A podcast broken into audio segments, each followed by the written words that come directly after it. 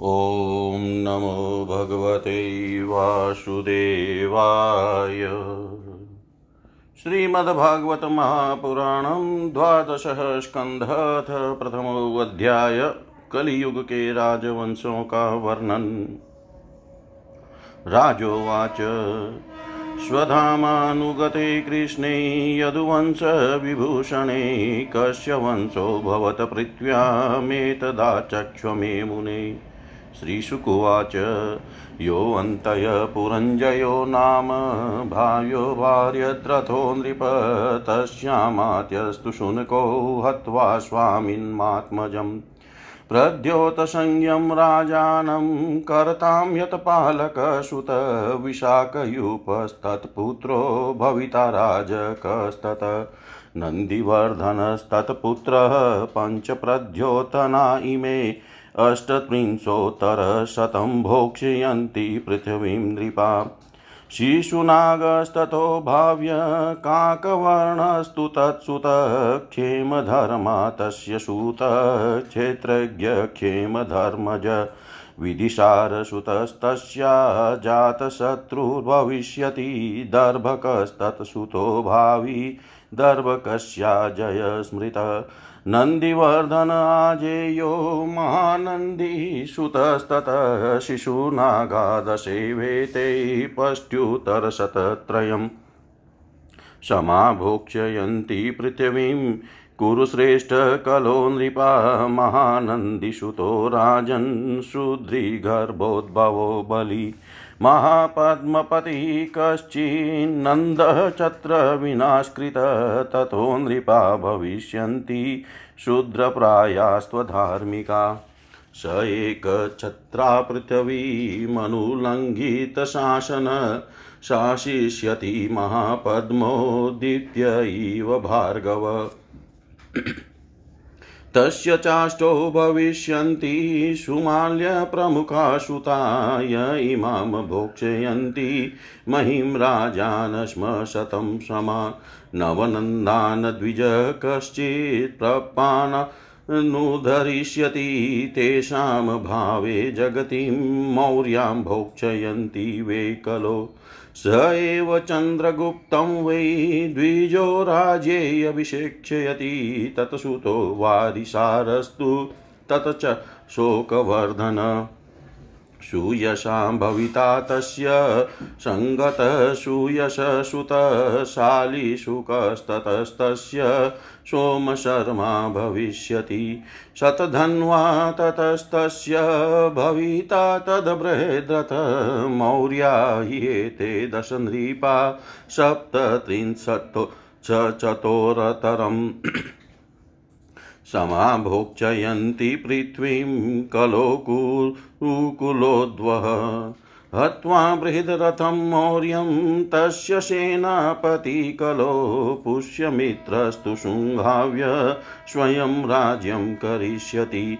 अग्निमित्रस्ततस्तस्मात् सुज्येष्ठोऽथ भविष्यति। वसुमित्रो भद्रकश्च पुलिन्दो भविता तत। ततो घोषसुतस्मात् वज्रमित्रो भविष्यति।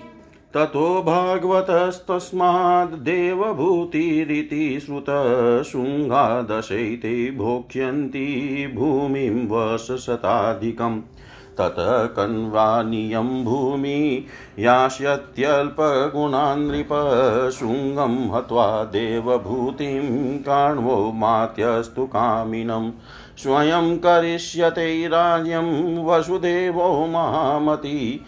तस्य पुत्रस्तु भूमि त्रस्तस्य नारायणसुत। नारायणस्य भविता सुशर्मा नाम विश्रुत। काण्वायना इमे भूमिं चत्वारिंशच्च पञ्च च शतानि त्रीणि भोक्ष्यन्ति। वर्षाणां च कलौ युगे। हत्वा काणवं सुशर्माणं तदभृत्यो वृषलो बलिघाम भोक्ष्यन्त्यन्ध्रजातीय कञ्चित्कालं शतम्। कृष्णनामात तद्भ्राता भविता पृथिवीपति श्रीश्रान्तकर्णस्तत्पुत्र पौर्णमासस्तु तत्सुत लम्बोदरस्तु तत्पुत्रस्तस्माचिबिल्लको नृप मेघस्वातिश्चि बिल्कादट्मानस्तु तस्य च अनिष्टकर्माहालेयस्तलकस्तस्य चात्मज पुरीशभीरुस्तत्पुत्रस्ततो राजा सुनन्दन चकोरो बहवो यत्र शिवस्वातिर्य रिन्दं तस्यापि गोमतीपुत्र पुरीमान् भविता तत। भेदशिरा शिवस्कन्दो यगश्रीस्तत्सुतस्तत, विजयस्तत्सुतो भाव्य चन्द्रविज्ञसलोमधि। एते त्रिशन्नृपत यश्चत्वार्यब्दशतानि च षट्पञ्चाशच्च पृथिवीं भोक्षयन्ति कुरुनन्दन सप्ताभिरावभृत्या दशगर्धभिनो नृपा कङ्काः षोडश, भूपाला भविष्यन्ति लोलुपा। ततोऽष्टौ यम यमना भाव्या चतुर्दश तुरुष्कका भूयो दश गुरुण्डाश्च मौना एकादशेव तु।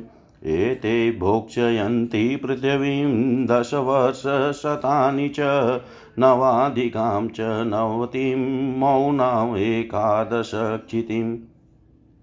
भोक्ष्यन्तब्दशतान्यङ्ग त्रीणि ते संस्थिते तत किलिकिलायां नृपतयो भूतनन्दोऽत वङ्गिरि शिशुनन्दीश्च तद्भ्राता यशो नन्दी प्रवीरक इति ते वैश्वशतं भविष्यन्त्यधिकानि षट् तेषां त्रयोदशसूता भवितारश्च भाविका पुत् पुष्पमित्रोऽथ राजन्यो दुर्मित्रोऽस्य तथैव च। एककाला इमे भूपा सप्तान्ध्रा सप्तकौशला विदुरपतयो भाव्या निषधास्तत्त एव हि। मागधानां तु भविता विश्वस्फूर्जिः पुरञ्जय करिष्यत्यपरो वर्णान् पुलिन्द्यद्रुमद्रकान् प्रजाश्च ब्रह्म भूयिष्ठा स्थापयिष्यति दुर्मति वीर्यवान् छत्रमुत्साद्य पद्मवत्यां स वै पुरी अनुगमगामा गुप्तां भोक्ष्यति मेदिनीं सौराष्ट्रवन्त्याभिराश्च शुरार्बुदमालवा व्रात्या द्विजा भविष्यन्ति, शूद्रप्राया जनाधिपा सिन्धोस्तटचन्द्रभागां कौन्तीं काश्मीरमण्डलं भोक्षयन्ति शूद्रावात्याद्यामलेचाश्चा ब्रह्मवर्चस। तुल्यकाला इमे राजन् मलेच प्रायाश्च भूभृत, एते अधर्मान्वितपरा फल्गुधास्तीव्रमन्यव स्त्रीबालगोद्विजग्नाश्च परदारधनादृता उदितास्तमितप्राया अल्पसत्त्वाल्पकायुष। असंस्कृता क्रियाहीना रजसा तमसावृता प्रजास्ते भक्षयिष्यन्ति मलेच्छा राज्यन्यरूपिण। तनाथ तनाथास्ते जनपदास्तच्चिलाचारवादिन अन्योन्यतो राजभिश्च क्षयं यास्यन्ति पीडिता। अन्योन्यतो राजभिश्च क्षयं यास्यन्ति पीडिता। राजा परिचित ने कहा, भगवान यदुवंश शिरोमणि भगवान श्री कृष्ण जब अपने परम धाम पधार गए तब पृथ्वी पर किस वंश का राज्य हुआ तथा अब किसका राज्य होगा? आप कृपा करके मुझे यह बतलाइए। श्री सुखदेव जी ने कहा, प्रिय परिचित, मैंने तुम्हें नौवे स्कंध में यह बात बतलाई थी कि जरासंध के पिता बृहदरथ के वंश में अंतिम राजा होगा पुरंजय अथवा रिपुंजय। उसके मंत्री का नाम होगा शुनक वह अपने स्वामी को मार डालेगा और अपने पुत्र प्रद्योत को राज सिंहासन पर अभिषिक्त करेगा।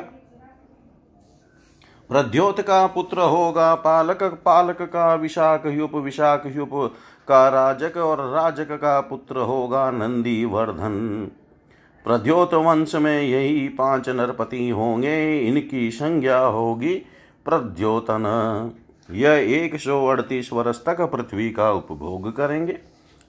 इसके पश्चात शिशुनाग नामक राजा होगा। शिशुनाग का काक वर्ण उसका क्षेम धर्मा और क्षेम धर्मा का पुत्र होगा क्षेत्रज्ञ। क्षेत्रज्ञ क्षेत्रज्ञ का विदिशार, उसका जात शत्रु फिर दर्भक और दर्भक का पुत्र अजय होगा।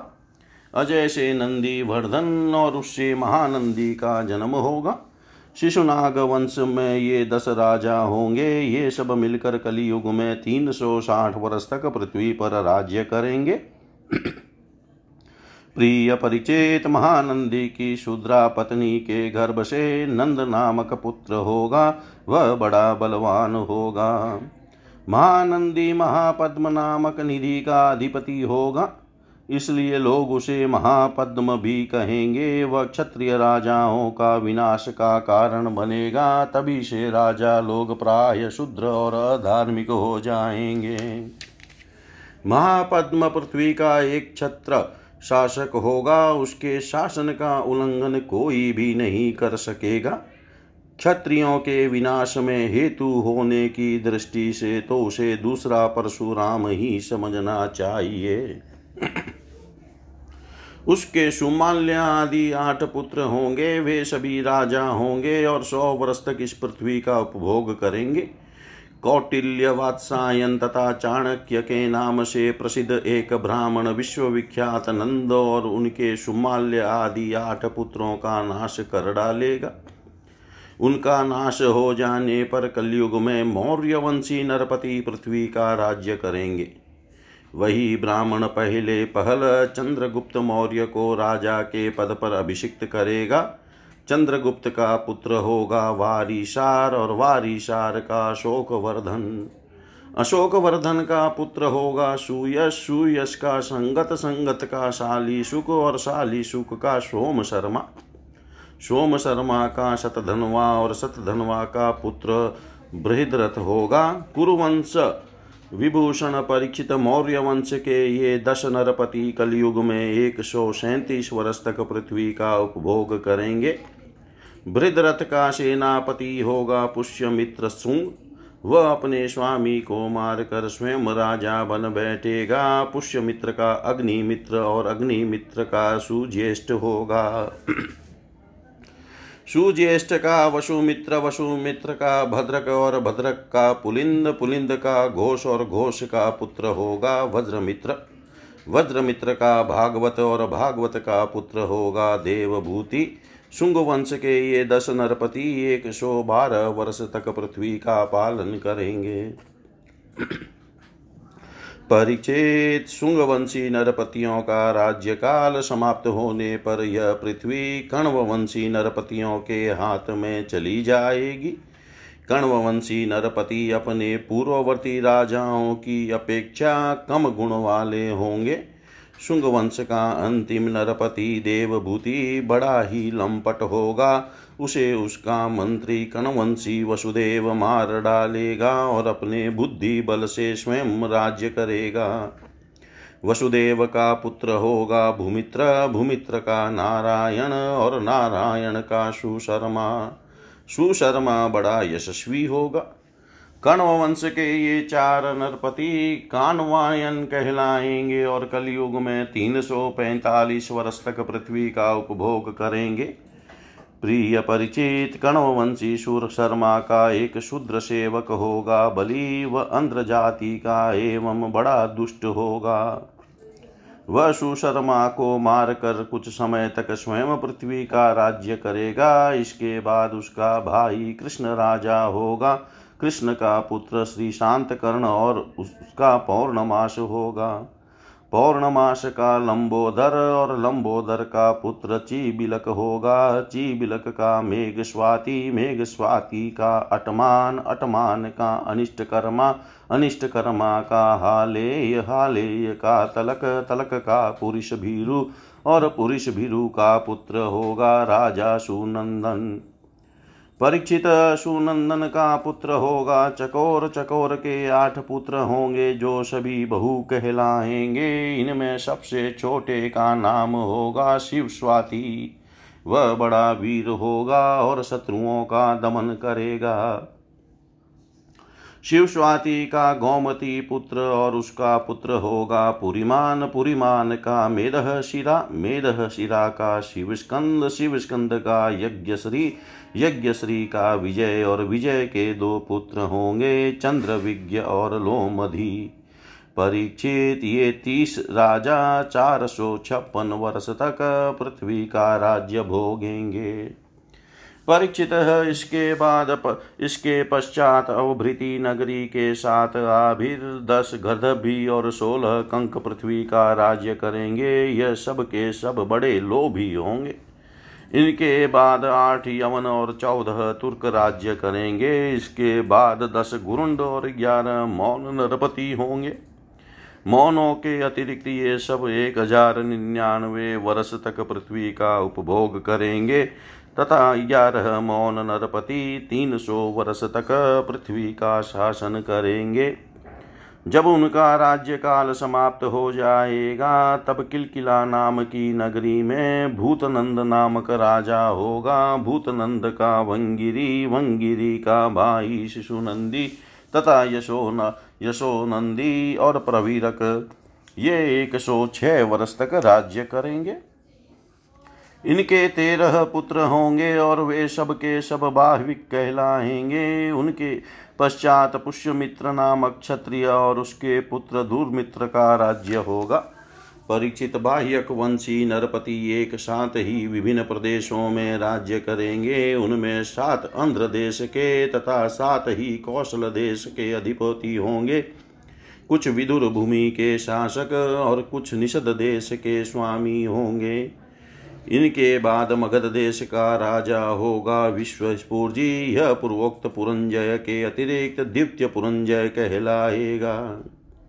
यह ब्राह्मण आदि उच्च वर्णों को पुलिंद, यदु और मद्र आदि मलेच्छ प्राय जातियों के रूप में परिणत कर देगा।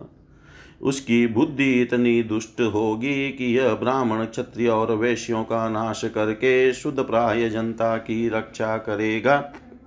यह अपने बलवीर्य से क्षत्रियों को उजाड़ देगा और पद्मवती पुरी को राजधानी बनाकर हरिद्वार से लेकर प्रयाग पर्यंत सुरक्षित पृथ्वी का राज्य करेगा। परीक्षित ज्यो ज्यो घोर कलयुग आता जाएगा, त्यों त्यों सौराष्ट्र, अवंती, आभिर, सूर, अर्बुद और मालव देश के ब्राह्मण घर संस्कार शून्य हो जाएँगे, तथा राजा लोग भी शुद्र तुल्य हो जाएँगे। सिंधु तट चंद्रभागा का तटवर्ती प्रदेश कौंतीपुरी और का, काश्मीर मंडल पर प्राय शूद्रों का संस्कार एवं ब्रह्म तेज से हीन नाम मात्र के द्विजों का और मलेच्छों का राज्य होगा। परीक्षित ये सब के सब राजा आचार विचार में मलेच्छ प्राय होंगे। ये सब एक ही समय भिन्न भिन्न प्रांतों में राज्य करेंगे। ये सब के सब परले सिरे के झूठे, अधार्मिक और स्वल्प दान करने वाले होंगे। छोटी छोटी बातों को लेकर ही ये क्रोध के मारे आग बबूला हो जाया करेंगे। ये दुष्ट लोग स्त्री बच्चों, गौवों, ब्राह्मणों को मारने में भी नहीं हिचकेंगे। दूसरे की स्त्री और धन हत्या लेने के लिए ये सर्वदा उत्सुक रहेंगे। न तो इन्हें बढ़ते देर लगेगी और न तो घटते। क्षण में रुष्ट तो क्षण में तुष्ट, इनकी शक्ति और आयु थोड़ी होगी। इनमें परंपरागत संस्कार नहीं होंगे। ये अपने कर्तव्य कर्म का पालन नहीं करेंगे। रजोगुण और तमोगुण से अंधे बने रहेंगे। राजा के वेश में वे मलेच्छ ही होंगे। वे लूट खसोट कर अपनी प्रजा का खून चूसेंगे। जब ऐसे लोगों का शासन होगा तो देश की प्रजा में भी वैसे ही स्वभाव आचरण और भाषण की वृद्धि हो जाएगी। राजा लोग तो उनका शोषण करेंगे ही। वे आपस में भी एक दूसरे को उत्पीड़ित करेंगे और अंततः सब के सब नष्ट हो जाएँगे। इति श्रीमद्भागवते महापुराणे पारमहंस्यां संहितायां द्वादशस्कन्धे प्रथमोऽध्याय। सर्वं श्रीशां सदाशिवार्पणम् अस्तु। ॐ विष्णवे नमः, ॐ विष्णवे नमः, ॐ विष्णवे नमः। श्रीमद्भागवतः द्वादशस्कन्धत द्वितीयोऽध्याय कलियुग के धर्म श्रीशुकुवाच। ततश्चानुदिनं धर्म सत्यं शोचं क्षमादया कालेन बलिना राजन्नक्षन्त्यायुर्बलं स्मृति। वित्तमेव कलो नृणां जन्माचारगुणोदय धर्मन्यायव्यवस्थायां कारणं बलमेव हि। दाम्पत्येऽभिरुचिर्हेतुमार्येव वयावहारिके स्त्रीत्वै पुंस्तवै च हि रतिविप्रत्वै सूत्रमेव हि लिङ्गमेवाश्रमख्याता वन्योन्यापतिकारणम् अवृत्या न्यायदौर्लभ्यं पाण्डिले चापलं वच अनाडयत्यैवा साधुत्वे साधुत्वे दम्भतेव तु स्वीकार एव चोद्वाहे स्नानमेव दूरे वार्ययनं तीर्थं लावण्यं केशधारणम् उदरं भरताश्वात सत्यत्वे गाष्टर्यमेव हि। दाख्यं कुटुम्बभरणं यशोऽर्थे धर्मसेवनम् एवं प्रजाभिदुष्टाभिराकीर्णे क्षितिमण्डल ब्रह्मविटक्षत्रशूद्राणां यो बली भविता नृप प्रजा हि लुब्धैराजन्यै धर्मभिः आचिन्नदारद्रविणा यास्यन्ति गिरिकाननं शाकमूलामिषक्षोद्रफल्पुष्पाष्टिभोजना अनावृष्टया विनङ्क्ष्यन्ति दुर्भिक्षकरपीडिता शीतवाता तपप्रावङ्गी मेरन्योन्यतः प्रजा क्षुत्रिङ्गिभ्यां व्याधिभिश्चेव सप्तस्यन्ते च चिन्तया त्रिंशद्वि त्रिंशद्विशतिवर्षाणि परमायुकलो नृणाम्। क्षीयमाणेषु देहेषु देहिनां कलिदोषत धर्मे नष्टे वेदपथे नृणाम्। पाखण्डप्रचुरे धर्मे दस्युप्रायेषु राजसु चौर्यालितवृता हिंसानावृत्तिषु वै नृषु शूद्रप्रायेषु वर्णेषु छागप्रायासु धेनुषु गृहीप्रायेष्वाश्रमेषु यौनप्रायेषु बन्धुषु अणुप्रायाश्वशोधिषु, शमीप्रायेषु स्ताश्नुषु विद्युत्प्रायेषु मेघेषु, शून्यप्रायेषु सद्मसु इत्थं कलो गतप्राये जने तु खरधर्मिणी धर्मत्राणाय सत्त्वेन भगवान् अवतरिष्यति चराचरगुरो विष्णोरीश्वरस्याखिलात्मन धर्मत्राणाय साधूना जन्मकर्मापनुत्तये सम्बलग्राममुख्यस्य ब्राह्मणस्य महात्मन भवने विष्णुयशस कल्किः प्रादुर्भविष्यति। अश्वमाशु गमारुह्य देवदत्तं जगत्पति अशीना साधु दमनम् अष्टैश्वर्यगुणान्वित विचरणाशु नाक्षोण्यां हयेना प्रतिमद्युति नृपलिङ्गच्छदो दस्युन कोटिशो निहनिष्यति अथ तेषां भविष्यन्ति मनांसि विशदानि वे। वासुदेवाङ्गरागाति पुण्यगन्धानिलस्पशां पौरजानपदानां वै हतेष्वखिलदस्युषु। तेषां प्रजाविसर्गश्च स्तविष्टसम्भविष्यति वासुदेव भगवती सत्त्वमूर्तौ हृदि स्थिते। यदावतीर्णो भगवान् कल्की धर्मपतिहरि कृतं भविष्यति तदा प्रजा श्रुति च सात्विकी। यदा चन्द्रश्च सूर्यश्च तथा तिष्य बृहस्पति एकराशो शमेष्यन्ति तदा भवति तत्कृतम्। ये अतीता वर्तमाना ये भविष्यन्ति च पार्थिवा, ते त उदेशतः प्रोक्ता वंशीया सोमसूर्ययो। आरभ्य भवतो जन्म यावन्नन्दाभिषेचनम् एतद्वर्षसहस्रं तु शतं पञ्चदशोत्तरम्। सप्तशीणां तु यौ पूर्वो दृश्यते, उदितो दिवि तयोस्तु मध्ये नक्षत्रं। दृश्यते यत् समं निशि तेनेतऋषयो युक्तास्तिष्ठन्त्यब्दशतं नृणा। ये त्वदीये द्विजाकाले अधुना चाश्रितामघा। विष्णो भगवतो भानु कृष्णाख्यो वशो दिवं गत तदा विशतकलिलोकं पापे यदरमते जन। यावत् स पादपद्माभ्यां स्पर्शनास्ते रमापति, तावत् कलिवे पृथ्वी पराक्रान्तु न सा चास्कत।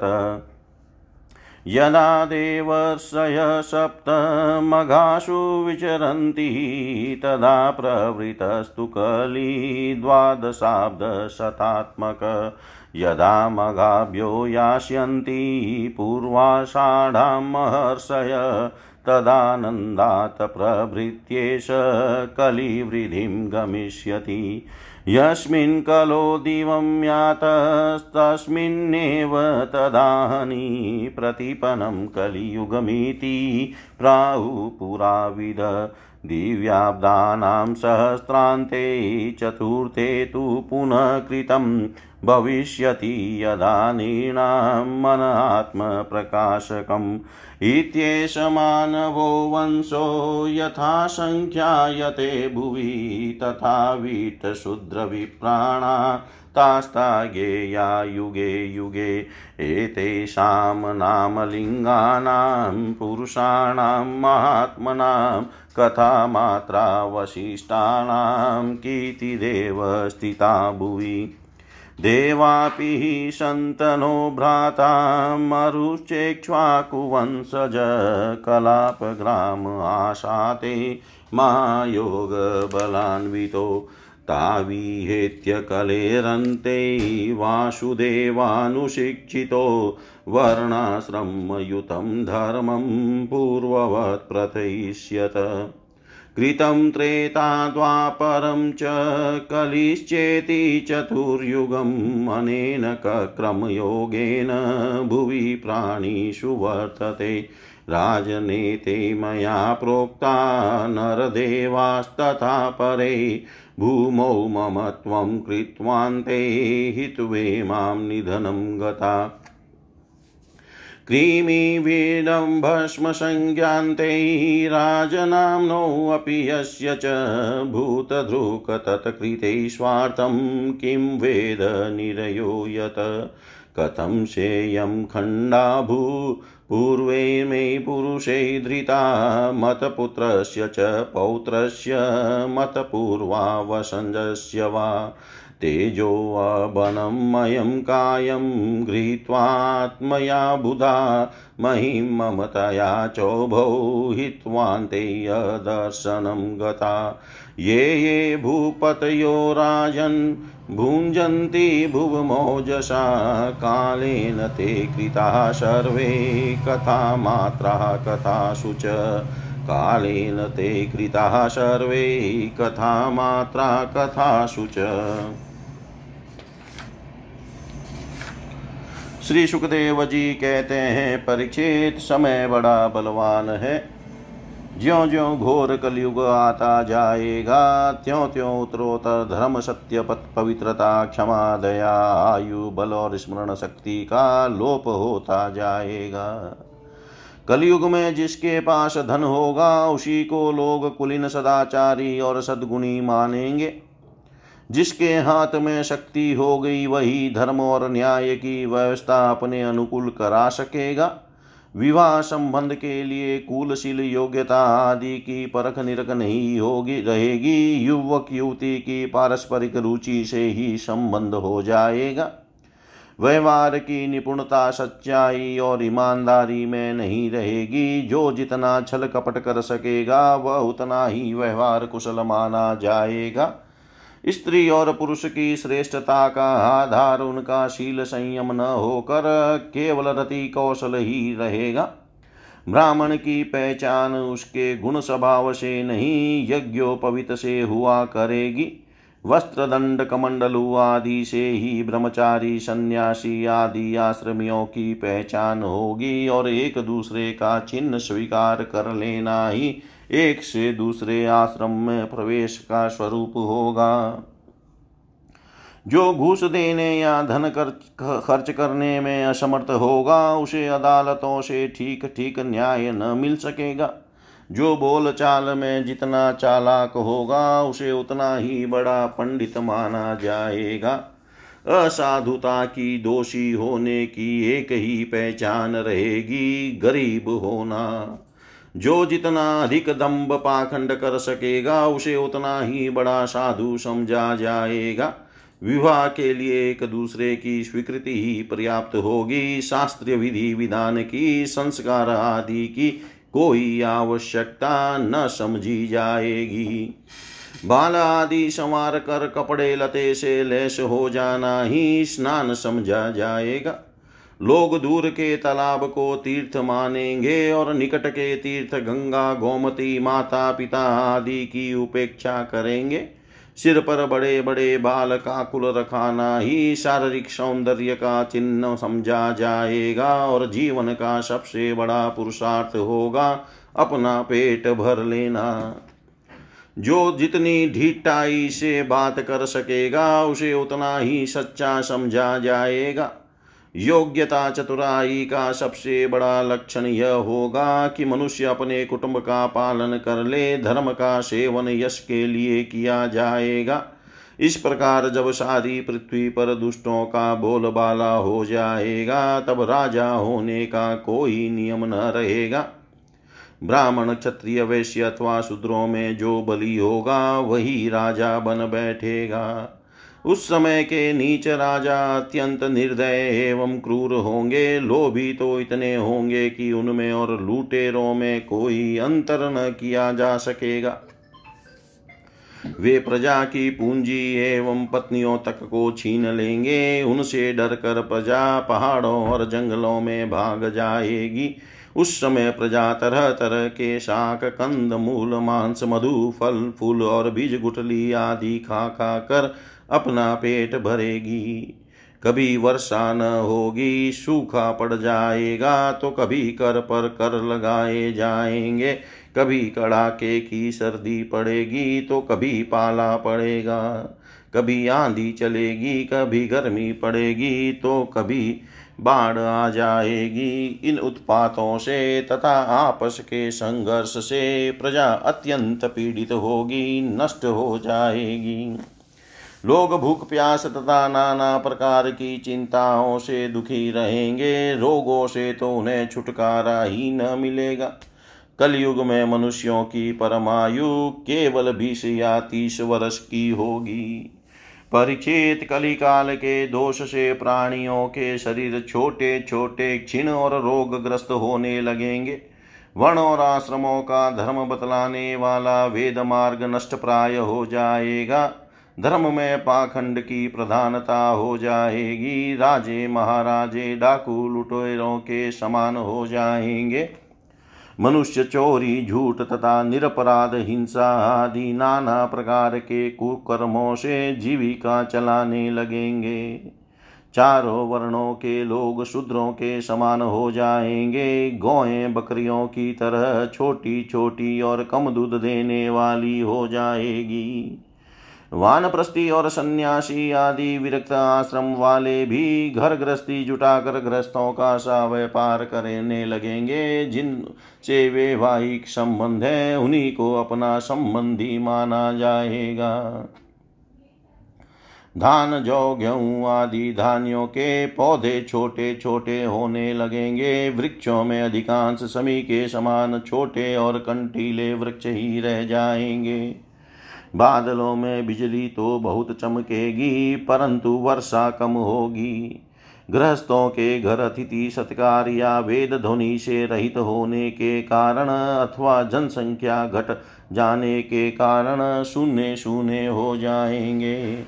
परीक्षित अधिक क्या कहें, कलयुग का अंत होते होते मनुष्यों का स्वभाव गधों जैसा दूषह बन जाएगा। लोग प्राय गृहस्थी का भार ढोने वाले और विषयी हो जाएँगे। ऐसी स्थिति में धर्म की रक्षा करने के लिए सत्वगुण स्वीकार करके स्वयं भगवान अवतार ग्रहण करेंगे। प्रिय परिचित, सर्वव्यापक भगवान विष्णु सर्वशक्तिमान है। वे स्वर स्वरूप होने पर भी चराचर जगत के सच्चे शिक्षक सदगुरु हैं। वे साधु, सज्जन पुरुषों के धर्म की रक्षा के लिए उनके कर्म का बंधन काट कर उन्हें जन्म मृत्यु के चक्र से छुड़ाने के लिए अवतार ग्रहण करते हैं। उन दिनों संभल ग्राम में विष्णु यश नाम के एक श्रेष्ठ ब्राह्मण होंगे। उनका हृदय बड़ा उदार एवं भक्त भगवत भक्ति से पूर्ण होगा। उन्हीं के घर कल की भगवान अवतार ग्रहण करेंगे। श्री भगवान ही अष्ट सिद्धियों के और समस्त सद्गुणों के एकमात्र आश्रय हैं। समस्त चराचर जगत के वे ही रक्षक और स्वामी हैं। वे देवदत्त नामक एक शीघ्रगामी घोड़े पर सवार होकर दुष्टों को तलवार के घाट उतार कर ठीक करेंगे। उनके रोम रोम से अतुलनीय तेज की किरणें छिटकती रहोगी। वे अपने शीघ्रगामी घोड़े से पृथ्वी पर सर्वत्र विचरण करेंगे और राजा के वेश में छिप कर रहने वाले कोटि कोटि डाकुओं का संहार करेंगे। प्रिय परीक्षित जब सब डाकुओं का संहार हो चुकेगा, तब नगर की और देश की सारी प्रजा का हृदय पवित्रता से भर जाएगा। क्योंकि भगवान कलकी के शरीर में लगे हुए अंग राग का स्पर्श पाकर अत्यंत पवित्र हुई वायु उनका स्पर्श करेगी और इस प्रकार वे भगवान के श्री विग्रह की दिव्य गंध प्राप्त कर सकेंगे। उनके पवित्र हृदयों में सत्वमूर्ति भगवान वासुदेव विराजमान होंगे और फिर उनकी संतान पहले की भांति हृष्ट पुष्ट और बलवान होने लगेगी। प्रजा के नयन मनोहारी हरि ही धर्म के रक्षक और स्वामी है। वे ही भगवान जब कल की के रूप में अवतार ग्रहण करेंगे, उसी समय सत्य युग का प्रारंभ हो जाएगा। और प्रजा की संतान परंपरा स्वयं ही सत्व गुण से युक्त हो जाएगी। जिस समय चंद्रमा, सूर्य और बृहस्पति एक ही समय, एक ही साथ पुष्य नक्षत्र के प्रथम पल में प्रवेश करके एक राशि पर आते हैं, उसी समय सत्य युग का प्रारंभ होता है। परीक्षित चंद्रवंश और सूर्यवंश में जितने राजा हो गए हैं या होंगे। उन सब का मैंने संक्षेप से वर्णन कर दिया। तुम्हारे जन्म से लेकर राजा नंद के अभिषेक तक एक हज़ार एक सौ पंद्रह वर्ष का समय लगेगा। जिस समय आकाश में सप्तषियों का उदय होता है, उस समय पहले उनमें से दो ही तारे दिखाई पड़ते हैं। उनके बीच में दक्षिणोत्तर रेखा पर समभाग में अश्वनी आदि नक्षत्रों में से एक नक्षत्र दिखाई पड़ता है। उस नक्षत्र के साथ सप्तषि गण मनुष्यों की गणना से सौ वर्ष तक रहते हैं। वे तुम्हारे जन्म के समय और इस समय पर भी, इस समय भी मगा नक्षत्र पर स्थित हैं। स्वयं सर्वव्यापक सर्वशक्तिमान भगवान ही शुद्ध सत्व में विग्रह के साथ श्री कृष्ण के रूप में प्रकट हुए थे। विजय समय अपनी लीला सवरण करके परधाम को पधार गए। उसी समय कलयुग ने संसार में प्रवेश किया। उसी के कारण मनुष्यों की मति गति पाप की ओर ढुलक गई। जब तक लक्ष्मीपति भगवान श्री कृष्ण अपने चरण कमलों से पृथ्वी का स्पर्श करते रहे तब तक कलयुग पृथ्वी पर अपना पैर न जमा सका। परीक्षित जिस समय सप्तर्षि मघा नक्षत्र विचरण करते हैं, उसी समय कलयुग का प्रारंभ होता है। कलयुग की आयु देवताओं की वर्ष गणना से बारह सौ वर्षों की, अर्थात मनुष्यों की गणना के अनुसार चार लाख बत्तीस हज़ार वर्ष की है। जिस समय सप्तर्षि मगा से चलकर पूर्वाषाढ़ा नक्षत्र में जा चुके होंगे, उस समय राजा नंद का राज्य रहेगा। तभी से कलयुग की वृद्धि शुरू होगी। पुरातत्ववेता, ऐतिहासिक विद्वानों का कहना है कि जिस दिन भगवान श्री कृष्ण ने अपने परम धाम को प्रयाण किया, उसी दिन, उसी समय कलयुग का प्रारंभ हो गया। परीक्षित जब देवताओं की वर्ष गणना के अनुसार एक हज़ार वर्ष बीत चुकेंगे, तब कलयुग के अंतिम दिनों में फिर से कल की भगवान की कृपा से मनुष्यों के मन में सात्विकता का संचार होगा। लोग अपने वास्तविक स्वरूप को जान सकेंगे और तभी से सत्य युग का प्रारंभ भी होगा। परीक्षित मैंने तो तुमसे केवल मनुवंश का सौ भी संक्षेप से वर्णन किया है। जैसे मनुवंश की गणना होती है, वैसे ही प्रत्येक युग में ब्राह्मण वैश्य और शूद्रों की भी वंश परंपरा समझनी चाहिए। राजन जिन पुरुषों और महात्माओं का वर्णन मैंने तुमसे किया है अब केवल नाम से ही उनकी पहचान होती है, अब वे नहीं है, केवल उनकी कथा रह गई है। अब उनकी कीर्ति ही पृथ्वी पर जहाँ तहाँ सुनने को मिलती है। भीष्म पितामह के पिता राजा संतनु के भाई देवापी और इक्ष्वाकु वंशी मरु इस समय कलाप ग्राम में स्थित है। वे बहुत बड़े योग बल से युक्त हैं। कलयुग के अंत में कल की भगवान की आज्ञा से वे फिर यहाँ आएँगे और पहले की भांति ही वर्णाश्रम धर्म का विस्तार करेंगे। सत्य युग त्रेता द्वापर और कलयुग, ये ही चार युग है। ये पूर्वोक्त क्रम के अनुसार अपने अपने समय में पृथ्वी के प्राणियों पर अपना प्रभाव दिखाते रहते हैं। परीक्षित मैंने तुमसे जिन राजाओं का वर्णन किया है, वे सब और उनके अतिरिक्त दूसरे राजा भी इस पृथ्वी को मेरी मेरी करते रहे, परंतु अंत में मरकर धूल में मिल गए। इस शरीर को भले ही कोई राजा कह ले, परंतु अंत में यह कीड़ा विष्टा अथवा राख के रूप में ही परिणत होगा, राख ही होकर रहेगा। इसी शरीर के या इसके संबंधियों के लिए जो किसी भी प्राणी को सताता है, वह न तो अपना स्वार्थ जानता है और न तो परमात्मा। क्योंकि प्राणियों को सताना तो नरक का द्वार है। ये लोग यही, वे लोग यही सोचा करते हैं कि मेरे दादा पर परदादा इस अखंड भूमंडल का शासन करते थे। अब यह मेरे अधीन किस प्रकार रहे और मेरे बाद मेरे बेटे पोते मेरे वंशज किस प्रकार इसका उपभोग करें?